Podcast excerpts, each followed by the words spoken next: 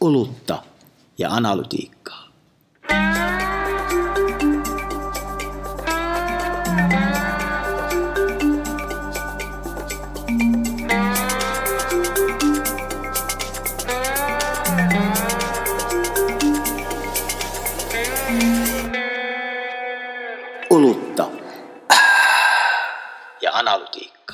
Analytiikkaa. Arvaa se, Jaakko, mikä oli yksi digiin liittyvä ennakoitu asia media-alalle Reutersin tota, raportissa, just, joka ilmestyi just ennen kuin koronapandemia käynnistyi.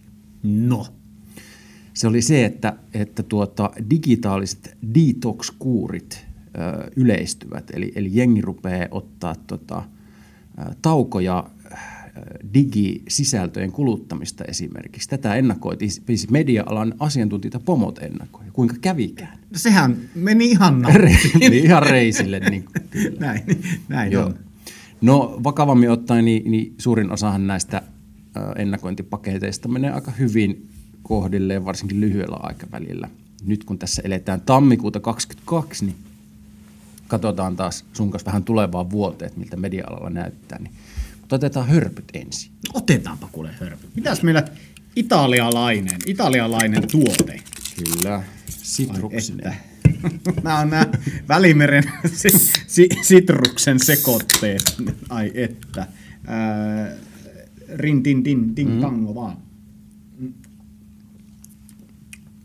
Ai että. Joo. Kyllä täytyy kadehtia sitä Välimeren innovatiivisuutta. Niin, näitä ennakointikatsauksia ja raportteja on taas nyt joka kulman takana ja osa peilaa niin kuin tosi lavealla penssillä koko maailmaa niin kuin työn muutoksesta ja muusta lähtien. Ja, mutta nämä, mitä me tässä nyt läpi käydään, niin keskittyy media-alaan. Sitten tietysti varmaan, ainakin itselle joskus tulee semmoinen olo, kun näitä tulee ovista ja ikkunoista, että mitä tällä kaikella tiedolla pitäisi tehdä, niin ei hätää, kerrotaan Jaakon kanssa, mitä tällä tiedolla olisi, Kyllä. tai mitä tästä pitäisi ajatella. Se on vähän niin kuin ähm, tota, Anna Puu laulaa teoksessaan Mestaripiirros. Että me piirrämme nyt Mestaripiirroksen tulevaisuuden mediamaisemasta. Nyt tuli pensseliä. Mutta siis, eikö niin, aina on tärkeää olla kartalla siitä, mitä Kyllä, tapahtuu. mielellään vähän etupainotteisesti, ennakoinnista puhutaan kauheasti. Mutta ainoa asia, joka on pysyvää, se, että kaikki muuttuu hirveän nopeasti. Ö, firman pitää kyetä muuttamaan toimintaansa tarvittaessa tosi nopeasti. Mutta ei hötkyillä. Ei pidä hötkyyn.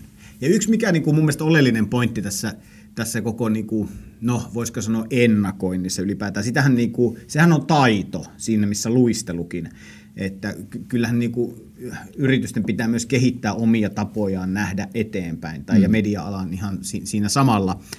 Mutta kyllä mä, kyllä mä niin kuin itse ajattelen, että mulle nämä ennakointipaperit, mitkä on just julkaistu, mitkä on monesti tosi laajoja, tiedetään Amy Webi muun muassa joka vuosi eksponentiaalisesti kasvava ennakointi. Yli 500 sivua viime 500 sivua muun muassa. Siinä on aika paljon niin kuin piirrettyä kuvaa niin sanotusti. Se- ei ole välttämättä ihan mestaripiirros, vaan se on lähinnä niin kuin s- sarjamestareiden piirroksia. Mutta jos, tota, et mikä mua, mua kiinnostaa on sieltä löytää niitä trendejä, löytää sieltä niitä muutosvoimia, jotka on niin kuin jollain tavalla pysyviä kuitenkin näiden vuosiennusteiden yli tai jollain tavalla, jos niin kuin huomaa, että tuolla voi olla merkittävää vaikutusta esimerkiksi media-alan tällä hetkellä, mitä itse pidän vaikka tosi isona, yhtenä isona muutosvoimana on tämmöisen niin kuin tietyllä tavalla yhteisöllisyyden tai, tai semmoisten isojen mediatapahtumien tai ilmiöiden niin kuin saturaatiota. Joo, se miksi ei pidä hötkyillä, niin, niin tokihan me kaikki muistetaan, että esimerkiksi tämä pivot to video, joka on siis ilmaus, joka yleistyy näissä englanninkielisissä raporteissa, eli että pannaan melkein kaikki munat videokoriin, niin tota, sehän kaatoi mediafirmaa esimerkiksi Jenkeissä aikanaan, kun, kun unohtivat esimerkiksi tekstimuotoiset sisällöt, mutta tota, eli, eli Ja sama resepti. ja unohtuvat asiakkaat. kun Eihän asiakkaat sitä halunnut, vaan teknologia halusi videoita, siis lähtökohtaisesti Niin, Facebook. kärjistettynä niin, kyllä. Kär, kärjistettynä. Et siinä oli semmoinen, mentiin niin sanotusti. Ja nythän on paljon samanlaisia taas liikkeelle, Niin jos on. saa sanoa. Siellä On. on, siellä on pari ennakoinnissa kanssa. Puhutaanko metaversestä? Missä se on se ihminen, joka sen metaversen on halunnut? Niin, että, että jos nyt joku tuota, firmassasi on, että nyt nyt pitää tosi etukenossa satsata nyt metaverseen, mitä ikinä se nyt onkaan sitten tässä kontekstissa, niin, niin ei vielä kaikkia rahoja siihen. Mutta siis äh, pivottu podcasts on nyt, nyt niin kuin oikeastaan ilmaisunakin muutamassa raportissa, niin, niin semmoista ylikuumenemisen vaaraa on aistittavissa siinäkin, että, että kannattaako kaikkia munia ylipäänsä laittaa samaan koriin, niin se on hyvä kysymys. Kyllä. Ei se kaikkia pelasta se sama muoto. Ei, ei, ja siis se pitää niin tosi tarkkaan miettiä, että, että mikä, mikä muoto, minkälainen tapa kertoa ja, ja, ja mikä se on se ymmärrys, joka niin kuin tavallaan toimii sen innovaation pohjana tai sen niin kuin tuotekehityksen, oman kehityksen niin kuin polttomoottorina, mikä sitä draivaa. Et Pivot to Podcast, siinä voi olla ehkä vähän niin kuin, mitkä ne on ne muutosvoimat, jotka sitä tällä hetkellä ajaa. Niin on esimerkiksi niin kuin yksi iso, mistä me vähän aikaa sitten luettiin Spotifysta, jolla on hirveä ongelma siinä, kun ei löydy enää isoja, ei löydy enää isoja podcasteja, siis niin kuin suosittuja. Et kaikki Spotifynkin suosituimmat podcastit tällä hetkellä on perustettu yli 10 vuotta sitten. Joe Roganit et al. Et heillä on niin kuin tosi iso ongelma, että miten, miten löytää semmoisia isoja niin, niin voisiko sanoa niin kuin asiakasmassoja liikuttelevia podcasteja, mitä esimerkiksi nämä isot pelurit tällä hetkellä hakee. Ei semmoisia paljon, paljon löydy, mutta löytyy tosi paljon pieniä podcasteja. Kyllä. Tosiaan tuossa, tuossa pivottu joku uusi teknologia, niin, niin siinähän on se ongelma, että siinä typistetään niin kuin media ja varsinkin journalismi niin kuin pelkästään jakelubisnekseksi, että eihän se tietenkään sitä ole. Mutta hei, tota, ne mitä käydään läpi, niin – tai jonka pohjalta keskustellaan, niin on DigiDay, joka on yksi, yksi hyvä julkaisu, joka seuraa media- ja markkinointialaa, niin tota, he on tiivistänyt tällaiset tota, ö, tärkeimmät viisi trendiä mediabisnekseen tälle vuodelle ja sitten erikseen TV-bisnekseen. Ja sitten vielä näiden jälkeen niin ajateltiin, että käydään tämä erityisesti niin kuin journalismin lähitulevaisuuden raamattu, eli Reuters-instituutin vuosiennakointi – läpi, jossa, jossa tosiaan katsotaan tätä vuotta eikä katsota Joo. lavealla pensselillä kauemmaksi. Voiko siis sanoa, että tämä on yksi kattavimmista media-alan ennakointiin keskittyvistä podcasteista tammikuussa 2022? Kyllä, kattavin. Mahtavin, kyllä, kyllä. Mahtavin vai kattavin, anteeksi. Mahtavin.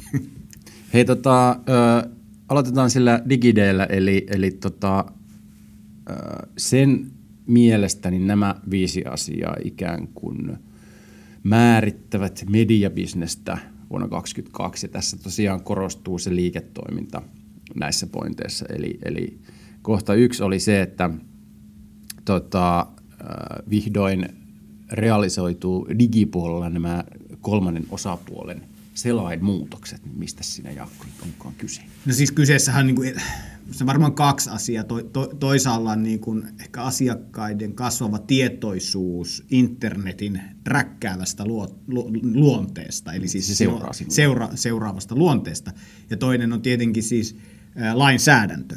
Nyt vastikään Itävallassa taisi just tota, ä, oikeus sakottaa Googlea Google myös, ei, ei pelkästään tietojen keräämistä, vaan myös sitä, mihin tietoja tallennetaan.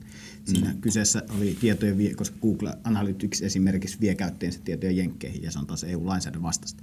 Eli toisin sanoen lainsäätäjä on aika voimakkaasti liikkeellä, ja lainsäätäjällä on ehkä semmoinen, voisiko sanoa selkeä visio, mihin se on menossa, mutta tietyllä tavalla se ei ole vielä kaikki ei ole niin sanotusti, ja se on mun mielestä myös kommunikoitu aika selkeästi niin kuin EU-suunnalta eurooppalais- ja Euroopassa toimiville yrityksille, media-alalle, ja et, et mitä, mit, millä tavalla he haluavat kunnioittaa yksilön oikeutta vastata omista tiedosta et al, mutta se lainsäädäntöhän ei ole vielä täydellistä. Mutta mut se, että kun se lainsäädäntö tulee, niin medialla on ehkä jollain tavalla seurannut sitä lainsäädäntöä ja ehkä vähän niin kuin tehnyt sen just mitä pitää. Mutta nyt kysymys on tietenkin, että jos sä, kun tietää mihin se koko ajatus on menossa niin kuin tulevaisuudessa siitä, että miten käyttäjä omistaa oman datan, niin kauhean kiinnostavaa se, että miten sä positioidutkin semmoiseksi, että sä tarjot ensimmäisenä sen ratkaisun sille ihmiselle. Eikö se yksi suunta tässä ollut se, että nyt kun siis äh, sinunkin mediakäyttäytymisestä äh, kerättävä tieto, sitä on yhä vaikeampaa tehdä sitten, kun näitä selaimen evästeitä, mm. eli keksejä ei voida samalla tavalla käyttää, niin, niin tota, varsinkin isot mediatalot on mennyt siihen kirjautumisen suuntaan. Ja tässä, tässä on hyvä muistaa, että tässä on vielä niin erikseen third party, eli siis on se kolmas osapuoli. Mm. Jos mediatoimija ensimmäinen ja asiakas on toinen, niin sitten se kolmas osapuoli on silloin tä, tämmöiset niin isommat toimijat. Ja mm. varsinkin mainosalgoritmit rakentuu hyvin voimakkaasti tämän varaan. Tämä on, tämä on siinä mielessä niin kuin ongelma, että näitä kolmasen osapuolia, nämä on niin kuin strictly no no, jos niin kuin voisi ajatella EU-lain, EU, tai, tai lainsäädännön näkökulmasta. Mutta siinä on semmoinen niin kuin kulma myös, että sillä on aika merkittävä vaikutus niiden mainosalgoritmien toimintaan. Eli jos me katsotaan, miten verkkokaupan myynti droppas Suomessakin vaikka vaikka tuossa niin talvi, talven aikana tai viime, viime jouluna, niin kyllähän se niin kuin on palautettavissa tietyillä osin siihen, että mitä muutoksia Facebookin pitää esimerkiksi omaan mainosalgoritmiinsa tehdä, eli mainonnan kohdentamisen algoritmiin tehdä, e, koska tämä tiukentuva lainsäädäntö ei anna, anna sille niin, kuin niin paljon mahdollisuuksia niin kuin käyttää ihmisten tietoja hyväkseen siinä kohdentamisessa. Eli käytössä katsoen siinä on vähän niin kuin semmoinen pyörevaikutus toisaalta. Että sit sä et niin mainostajana sä et pääse mainostamaan niitä omia alustoja, tuotteita, tai niin sun mainonta ei kohdistu niin hyvin, joka jälkeen sulla voi jäädä esimerkiksi vaikka tilaus tuottoja saamatta, koska ihmiset ei vaikka Facebook, sä et pysty käyttämään niitä alustoja niin kuin sun tuotteen mainostamiseen. Mutta toisaalta siinä on myös ihan semmoinen niin kuin monessa kohti bisneksen uudelleen kirjoittamisen logiikka. Että mistä se sun tulot tulee siinä vaiheessa, kun nämä ei ole sulle mahdollisia, mahdollisia niin kuin tavallaan tulonlähteitä. No tästä luontevana jatkona siis DigiDay muotoilee niin, että mediatoimijat niin kuin paine, paine niin kuin viimeistellä ne strategiat tai toimintatavat tähän kun he itse tässä kirjoittaa että eväste apokalypsin tuloon, niin, niin se paine kasvaa, koska tämä on, on semmoinen takarajavuosi. Sehän siirtyy se takaraja niin 22 ja 2 23, milloin, se, niin kuin, niin, milloin se, ei ne, se eväste seuranta ei enää onnistu. Niin se, se, sehän on koko ajan siirtynyt, koska siinä on niin hirveän vahva paine niin kuin tavallaan liike-elämän niin, ja, ja sitten alustojen välillä. Ja, ja kyllä se, se, tällä hetkellä vielä on kääntynyt, mutta kyllä mä uskon, että se, se takaraja kuitenkin on olemassa, koska se visio on selkeä mun mielestä lainsäädäntöjen näkökulmasta. Se, mikä tietenkin, tota, nyt kyllähän tässä niin esimerkiksi Suomen tunnistautumisosuuskunta on nyt perustettu mm. vastikään, ö, tota, siinä Yle, Alma, Nixu, Digital Life ö, Living ö, on, on tota, muun muassa perustajina, jotka pyrkii esimerkiksi sitten nimenomaan tätä kirjautumiseen luomaan helpompia systeemejä, jotta sitten toimijat voi ottaa käyttöön esimerkiksi kirjautumisen omassa palvelussa ja näin alkaa helpottaa sitä first party datan keräämistä niin kuin omaan toimintaan, mutta toki se ei poista sitä liiketoiminnallista haastetta, että miten sä sitten kaupallistat ne kontaktit. Kyllä. No sitten puhutaan hetki spakeista, eli, eli Jenkeissä varsinkin niin mediayhtiöt on ottaneet käyttöön tämmöisen tota, ö, uuden tavan toteuttaa yritysosto, eli, eli SPAC tarkoittaa yritysostoa varten perustettua yhtiötä, ja BuzzFeed oli tällaisessa kuviossa esimerkiksi mukana, ja tämä osa sitä trendiä toki, että sulautumista yritysostot jatkuu. En mennä tähän käsitteeseen tarkemmin, mutta tuota, nyt jo ennakoi, että SPAC ei niin kuin media-alalla oikein pelitä, tai DigiDay ennakoi. Se, se BuzzFeedillakin taisi mennä vähän, vähän pörssikurssit alaspäin ja muuta, että – en tunne tätä kovin syvällisesti, mutta ilmeisesti niin kuin sama tavara eri paketissa, niin ei, ei välttämättä nyt sitten olekaan sijoittajien mieleen. No, eri, eri, erittäin. BuzzFeed on ollut tosi aktiivinen, niin kuin esimerkiksi myös täytyy muistaa, niin kuin, se on hyvä, hyvä niin kuin, miten erotellaan sieltä onnistuneet ja ei-onnistuneet ostot toki, äh, mutta mutta kyllä se, mikä siellä taustallahan on, on, on siis varmaan tämä Merger, siis koko ala jo, jollain tavalla niin kuin pienempien toimijoiden tai uusien toimijoiden yhdistyminen, koska on mm. nähtävissä, että tietyllä tavalla ne innovaatiot, mitkä, mitä niin kuin media-alalla tarvitaan sen perustoiminnan tekemisen tai kehittämisen tai uudistamiseen, ne vaatii ihan todella paljon rahaa. Ja, ja, ja käytännössä katsoen, jotta sulla on paljon rahaa, niin sulla pitää olla aika hyvä tarina ja sulla pitää olla aika uskottava niin kuin pohja sille tekemiselle. Joten mm. sitä kautta mä uskon, että, että se että tavat helpottaa tätä puolta, niin siitä varmasti tulla, sitä tullaan näkemään kyllä varmasti. Suomessahan suurin, suurin kauppa Suomessa 2020 oli tämä Sanoman aamulehti Kyllä. hankinta ja sitten viime vuonna niin erityisesti keskisuomalainen kävi Joo. pienlehti ja, ja isompiakin lehti ostoksilla, mutta että keskisuomalainen ounaa kohta koko tavallaan britti-ekosysteemin, painotalot ja, ja lehdet et, et al. Niin, ostivat myös Sanomilta painotalon Paino- painotalot, kotikaupungistani, entisestä kotikaupungistani Varkaudesta. Kyllä, kyllä. Mutta tuota, palataan tähän digideihin vielä, eli, eli tota, liittyen tähän työn muutokseen, eli, eli tota, tällaiset etätyön ja lähityön tasapainotteluun liittyvät haasteet jatkuu myös tänä vuonna, mikä on varmaan ihan, tähän voin uskoa.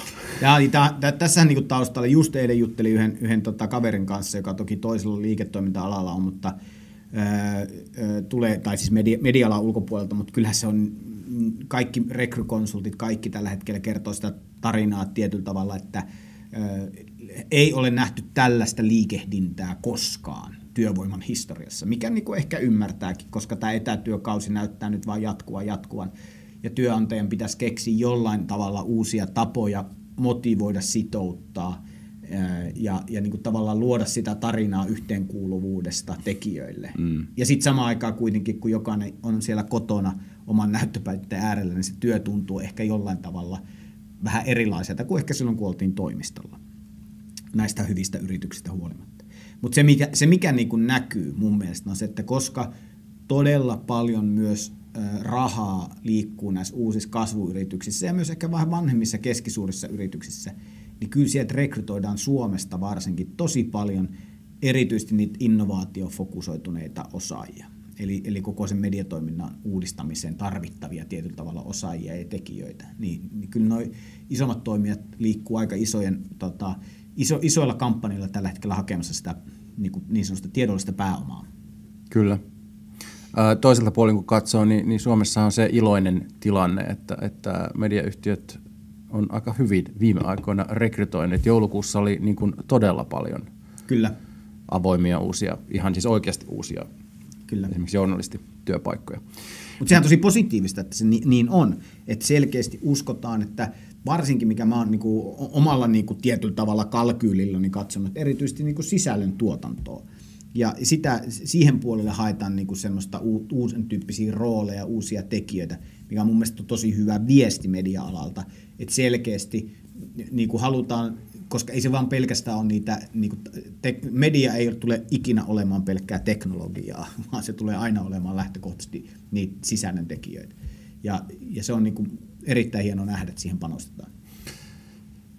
Kyllä. Sitten tota, muutama sananen NFTistä, eli nyt kun monessa ennakointiraportissa puhutaan, että taas, taas uusi disruptio on tuloillaan ja tämän NFT, uniikkeja digitavaroita, niin, niin niiden, tämän taustalla oleva tämä lohkoketjuteknologia, niin sitähän on puvattu jo useamman vuoden, että siinä on jossain vaiheessa seuraava niin kuin mullistusaalto toimialalle tulossa, niin nyt, nyt näyttää siltä, että se jotenkin lähtee lentoon, ei, ei toki bisnestä vielä pelasta, mutta mitä, mitä ajattelet NFTstä? Mä en siis edelleenkään tajua, miten esimerkiksi tiettyjen mediatalon niin jutut voi olla uniikkeina tavaroin, digitavaroina myytäviä ikään kuin digitaalisia taideteoksia. Mä, mä en siis vaan tajua sitä. Äh, mä, pa, mä pahoillani, että mä, mä, Tajuun sä?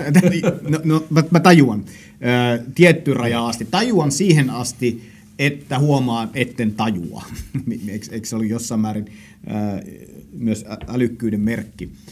Mutta se, mikä, se mitä ehkä parhaiten kuvaa, että se on ehkä uusi liiketoiminnan lähde on myös meille se, että me ruvetaan myymään näitä meidän jaksoja. Eli jos haluat ostaa, niin olkaa yhteydessä vaan. Siellä on monta hyvää jaksoa, minkä NFT-oikeudet voi siis ostaa itselleen. Ei, toki silloin, silloin ei omista meitä kumpaakaan, ei, ei tule meille, me, meille, mutta voi ostaa meidän hengen tuotoksiamme, eli näitä podcast-jaksoja. Minkä, kysymys kuuluu, minkä jakson, Kalle, itse ostaisit ja kuinka paljolla rahalla?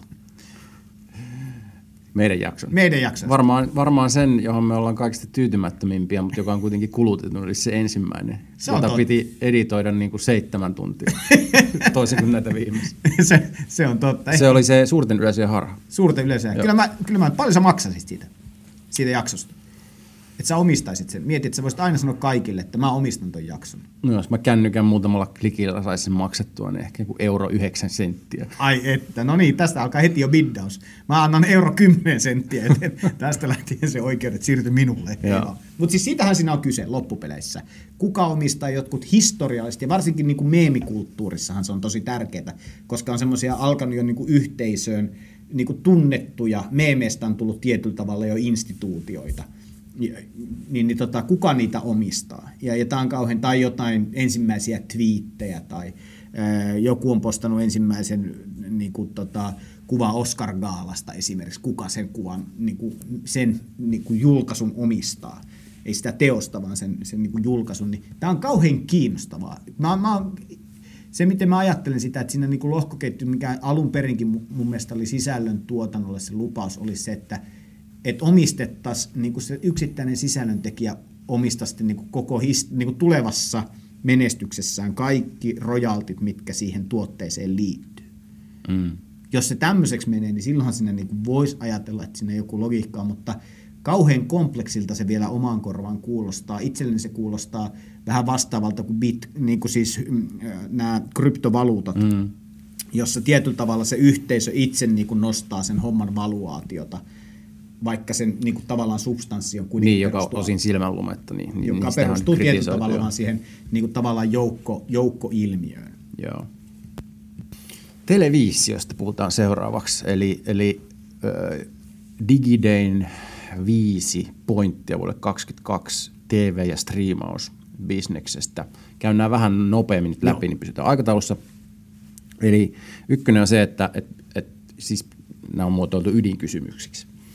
Mitkä striimauspalvelut pystyy pitämään kiinni niiden tilaajista, koska nähdään, että se tilaamäärien kasvu on saavuttanut sen saturaatiopisteen jo. Se on yksi kysymys.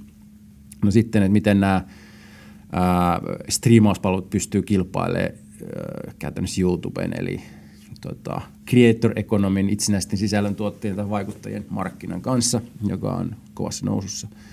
Ja sitten tota, Jenkeissä puhutaan connected TVstä, eli miten älyterkkarit mm. niin kuin löytää sen oikeastaan ehkä jonkunlaisen etsikkoaikansa nyt sitten. Et kun ne on oikeasti parempia vehkeitä kuin Kyllä. aikaisemmin, niillä voi tehdä erilaisia juttuja. Ja sitten tämä television ää, eri muodoissaan television mittaamisen ää, haasteet alkaa Kyllä. konkretisoitua, eli, eli on kritiikkiä esimerkiksi vanhoja tämmöisiä hovimittaa, mittausyhtiöitä vastaan. Kyllä. Tällaisia asioita. Mitkä sua sillä itsestään, niin tava, tavallaan mitkä pistää sulla korvaan? No tämä nyt on tämmöinen niin nörtti juttu, mutta kyllähän toi mittaamispointti kiinnostaa, koska esimerkiksi Nielsen tavallaan mm. niin kuin maailman Finpanel, niin mm. on, on ollut semmoinen hovimittaja aina ja niin selkeästi siellä niin kuin se kritiikki, joka lähti aikanaan liikkeelle siitä, että kun striimauspalvelut tuli markkinaan, niin sitten mm. ne palvelut ei ollutkaan tyytyväisiä niihin lukuihin, jota, jota mm. sitten tämä yhtiö toimitti erilaisista syistä. Ää, niin nyt tuntuu, että siellä ollaan tekemässä esimerkiksi NBC tekemässä sellaista kokeilua, jossa se kokeilee puhtaasti niin kuin digitaalista kulu- kulutusta seuraavan mm. toimijan kanssa olympialaisten yhteydessä. Joo. Että mi- minkälaisia lukuja sieltä tulee. Nyt Onhan tämä tosi iso muutos sitten myös tässä suurten yleisöjen harha maa teemamaailmassa, mistä me ollaan puhuttu. Ja sitten tietysti toi, että et milloin nämä älyteleviset oikeasti alkaa lunastaa lupauksensa. Eilen tappelin teleoperaattorin kanssa varttitunnin taas mun uuden älytelkkarin kanssa, joka on siis hieno laite, mutta käyttökokemus aivan perseestä suoraan sanottuna. Nyt Siinä kaksi pointtia. Ei hyvä. Mä, ta, ta, pakko, mä- kyllä mä, muakin tietyllä tavalla, mä se, se creator, mä jotenkin yhdistän kuitenkin se niin kuin creator communityn ja, ja, ja, ja niin kuin ton mittaamisen tietyllä tavalla toisiinsa. Siis siinä määrin, että onhan, sen, onhan se ongelma on se, että tietyllä tavalla sen koko TV, nyt kun ajatellaan, TVn käyttöhän on siis, sehän muuttuu, se TV-laite, mikä sulla himassa on, niin, e- tai kotona, niin kuin esimerkiksi sinullakin, niin se- on niin kuin ihan eri laite kuin silloin 80-luvulla, kun piti nostaa sohvalta ylös ja vaihtaa kanavaa, kun halusi katsoa jotain toista ohjelmaa. Ja Suomessa me tiedetään se, alle 45-vuotiaat ne käyttää äly-TVstä enemmän niin kuin tavallaan suoratoistopalvelua kuin lineaari-TVtä jo. Ja, ja se kehitys tulee varmaan pysymään aika samanlaisena tulevaisuudessa, eli vanhemmat, vanhemmat kohderyhmät käyttää ehkä klassisella tavalla TV-laitetta, ja, ja siihen se mittaustapa varmasti toimii tosi hyvin, mutta kun pitäisi ymmärtää vähän monipuolisemmin sitä samaa laitetta eri konteksteissa, niin eihän se mittaus siihen enää niin hyvin pädekään koska se vaihtelee tosi paljon esimerkiksi, että miten hyvin paneelit, paneelit osuu esimerkiksi näihin niin kuin äly-TV-yleistyksiin niin ja miten sulla voi olla kotona samaan aikaan lineaari-TV ja äly-TV, jos nyt sallitaan tämmöisiä termejä käytettävän. Mutta kyllä se, mittaus, se mittauksen ongelma mun mielestä aika monessa paikassa on laiminlyöty. Et, et, jos niin kuin katsotaan, niin kuin Nielsen on aika pitkälti myös niin kuin uskonut siihen, että tämä pätee ja ehkä alakaan ei ole niin kuin vaatinut, että tarvitsisi olla parempaa. Mutta samaan aikaan, kun ne äänet on noussut, äänenpainot on noussut, niin ei sitä kuitenkaan lähdetty kauheasti kehittää. Joten mun mielestä se on tosi luonnollista, että silloin mediatoimijat, mediatoimijat niin kuin me tarvitaan parempaa ymmärrystä niistä niin kuin sisältöjen kuluttamisesta, sisällönkulutushetkistä, minkä tyyppiset asiat toimii missäkin, miten me, ja, ja mihin me sitä tarvitaan, niin me, mehän tarvitaan se erityisesti myös siihen, niin kuin parempien sisältöjen tuottamiseen, miten me niin kuin kehitetään sitä koko sisällöntuotanto-ekosysteemiä sen paremman ymmärryksen avulla. Mä uskon, että tähän on herätty siihen, koska Netflix pystyy ihan eri lailla tukemaan, tai jos mietit vaikka TikTok, ne pystyy ihan eri lailla tukemaan niiden sisällön kehitystä kuin, niin kuin perinteisten mediatalojen toimijat, koska niillä on ihan erilaista ymmärrystä. Ja tämähän nyt on, on se niin kuin tietyllä tavalla tämmöisen niin kuin, ö, kokonaismarkkinaa tutkivan mittaamisen haaste, että miten sen saisi niin kuin up to dateen myös siinä, että ettei myös, että saataisiin myös ne tulevaisuudessa ne parhaat tarinat ja se tarinan kerronnan niin kuin innovatiivisuus ja tuotekehittäminen otettaisiin vähän niin kuin takaisin media-alalle, eikä, eikä vaan niin kuin ma- makoiltaisiin niin sanotusti plyysisohvilla ja seurattaisiin maailman menoa.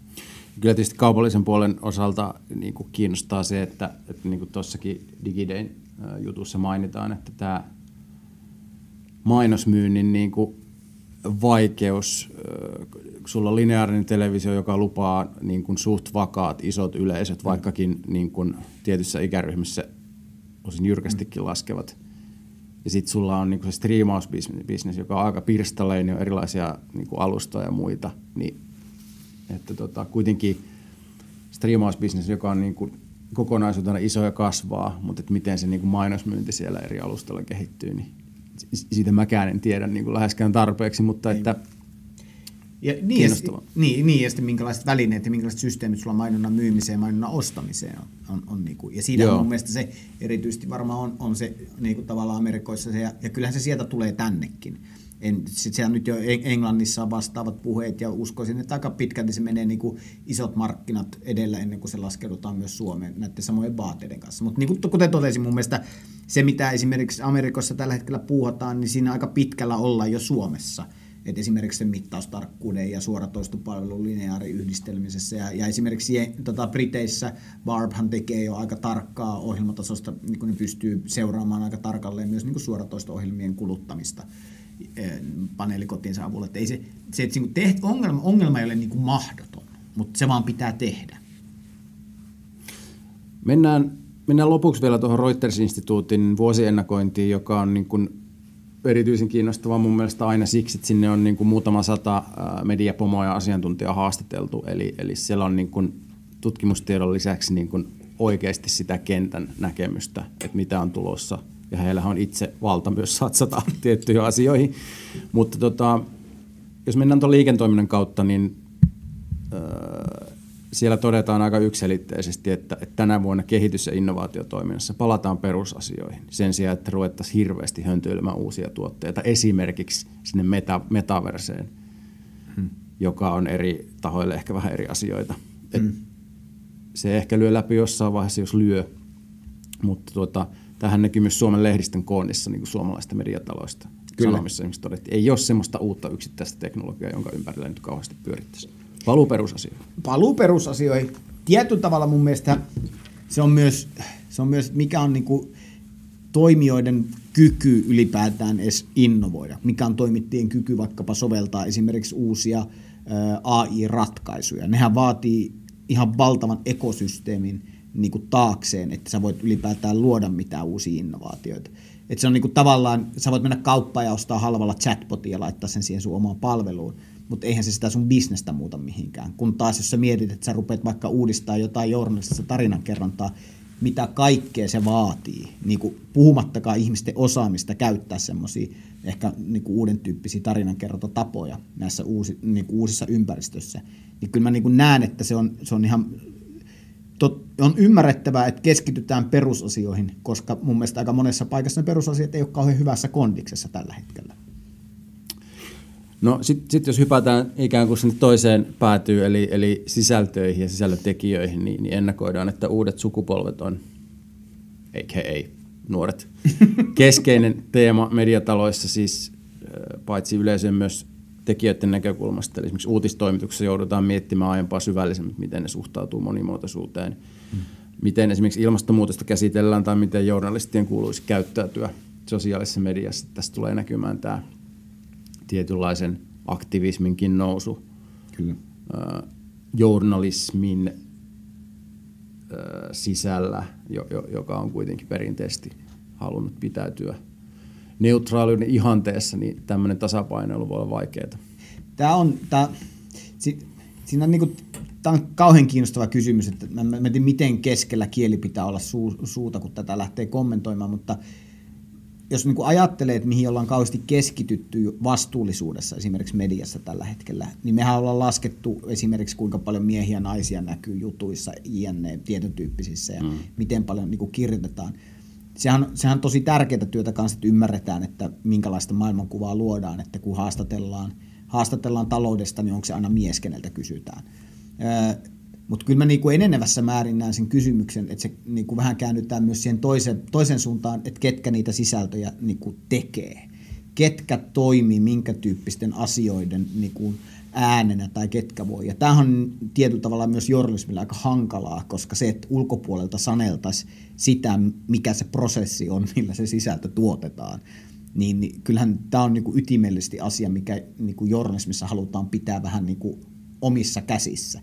Ja nyt jos tähän haluttaisiin vaikuttaa, että esimerkiksi jos haluat tehdä vaikka jostain ö, yhteisöstä kertovia juttuja, niin että sulla pitäisi olla sen yhteisön edustaja tekemässä sitä, niin sehän on haasteellista. Mutta toisaalta mä ymmärrän sen siinä, että esimerkiksi sitten niin kuin saavutettavuusnäkökulmasta, milloin ruvetaan näkemään enemmän vaikkapa ö, jo lähtökohtaisesti ei sille niin kuin päälle vaikkapa viitottuja sisältöjä, vaan sitä, että niin kuin osa näyttelijöistä käyttää vaikkapa viittomakieltä.